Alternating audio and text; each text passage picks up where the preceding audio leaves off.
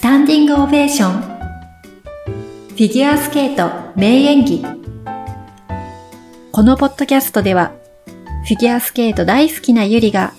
スタンディングオベーションした名演技について語ります。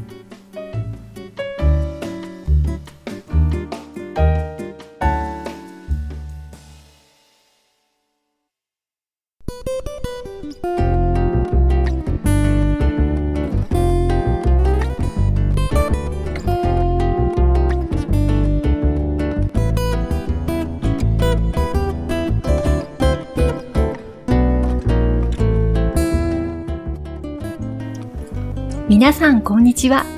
ゆりです。スタンディングオベーション、フィギュアスケート名演技。今日は第2回です。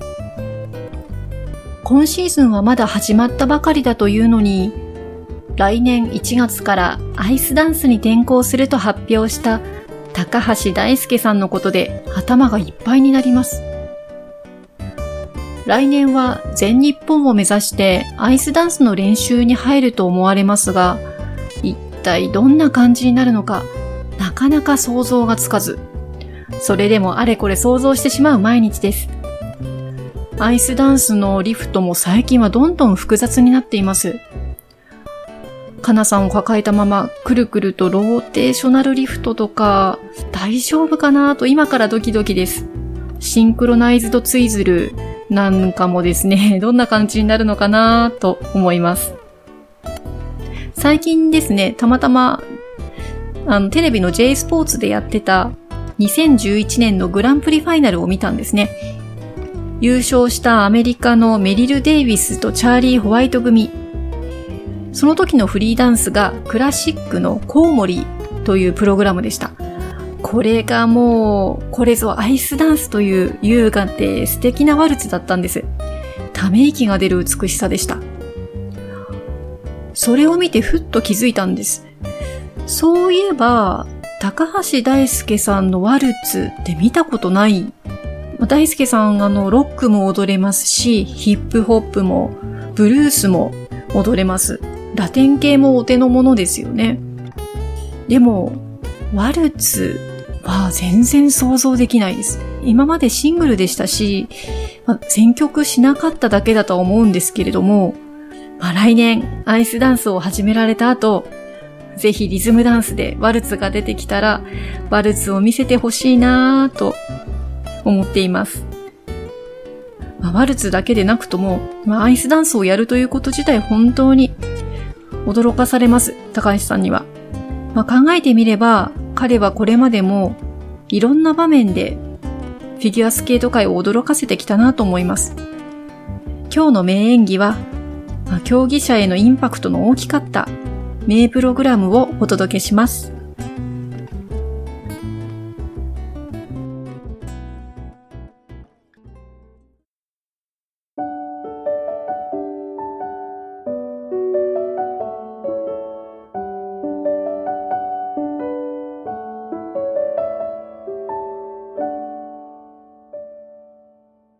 本日お届けする名演技は、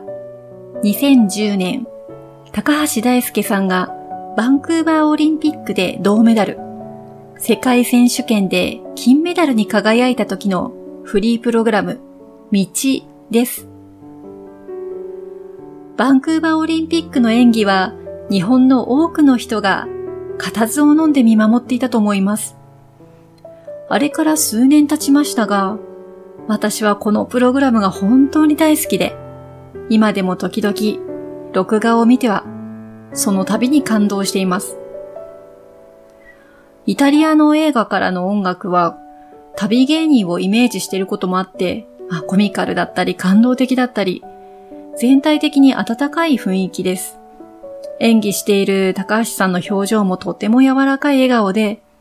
今でも見ていて自然とこちらも笑顔になっちゃうそんな幸せなプログラムだったと思います。今振り返って思うと、高橋大輔さんにとっても、男子シングルという世界にとっても、このプログラムは大きな変化のきっかけになったと思うんです。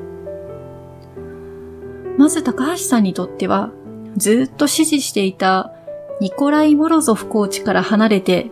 初めての本格的なシーズンでした。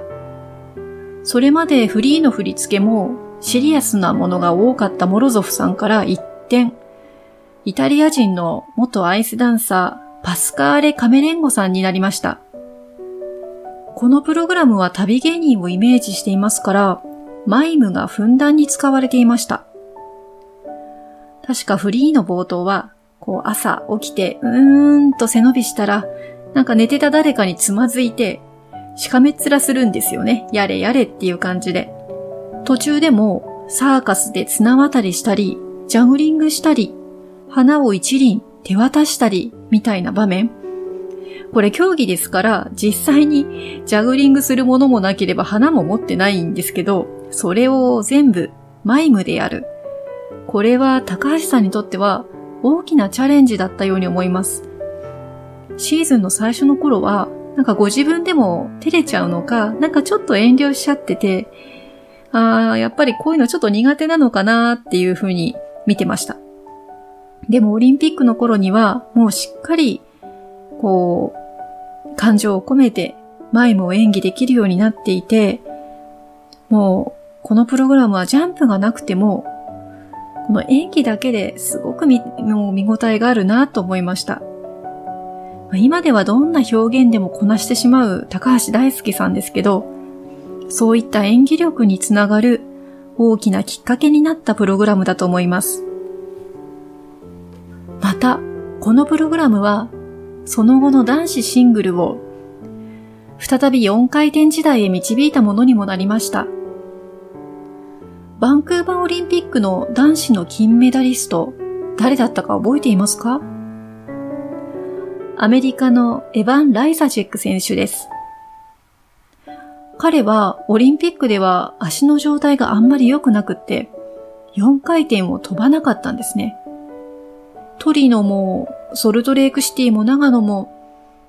4回転を決めた選手がオリンピックの金メダリストになっていましたから、これはちょっと論争になったんですよね。危険な4回転を回避して安全策を取る選手の方がレベルは高いのか。当時カナダのパトリック・チャン選手も4回転を無理して飛んで、こう全体のなんて言うんですかね、演技の質を落とすよりは、まあ、3回転で質を高めた方がいいと思うというような発言をしていたように記憶しています。まあ、4回転なくても僕は勝てるみたいなこと確か言ってたんですよね。もちろんライサチェック選手はもともと4回転もしっかり飛べる選手で、私も大好きな選手です。で、まあ彼の事情としては足のこともあるし、それが最善の策だったんですよね。でも当時、男子シングルのレベルは後退してしまったのかというイメージになってしまいました。その直後のイタリアのトリノで行われた世界選手権では、男子シングルは今度は一転して4回転ラッシュになったんです。なんとなくそういう風潮にみんな選手たちが抵抗したのかなという感じでもう果敢に4回転にトライしていったんですよね。すごい盛り上がった大会になりました。そんな中、フリーの最終滑走だった高橋選手は、なんと4回転フリップを飛んだんですよね。みんな大体4回転トーループのところを一気に難易度を上げてしまったんです。まあ、結果的にはもう両足着氷ということでこらえたんですけれども、まあ、失敗しても全体の演技としては見栄えも良くって、彼の4回転と演技を両立させるという、その心意気がすごく感じられました。確かその後のメダリストのインタビューでも、なんか面白かったんですよね。あの3位のブライアン・ジュベール、フランスの選手ですね。あの4回転ジャンパーと言われていた。大輔がフリップなら僕はルッツを飛ぶとかこう言ったりして、で、そんな4回転の盛り上がりの中で、おそらくショックを受けたのが2位のカナダのパトリック・チャンでした。それまでもう3回転だけで十分と言ってた彼が、4回転を飛ぶ練習をするって明言したんです。これは私にとっては大きなニュースでした。やっぱり4回転飛ばないと勝てないって思ったのかな？その後、次のシーズンはしっかり彼は4回転をマスターしてきて、もう世界のトップになったのはもう皆さんもよくご存知のことだと思います。リスキーな4回転とプログラムの演技、まあ、質の高さ、それは両立することができる。まあ、その後の目覚ましい男子シングルの技術の向上には、高橋大輔さんのこのプログラムでの渾身の4回転フリップがあったんです。まさに歴史に残るプログラムだったと思います。このような挑戦を続けてフィギュア界に大きな影響を与え続けた高橋さんですから、今後のアイスダンスでもどんな風になっていくのか、とても楽しみですね。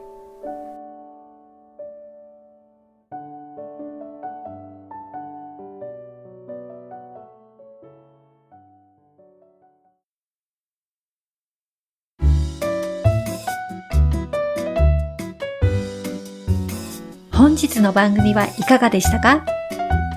フィギュアスケートの名演技、皆さんもぜひお楽しみください。それではまた次回をお楽しみに。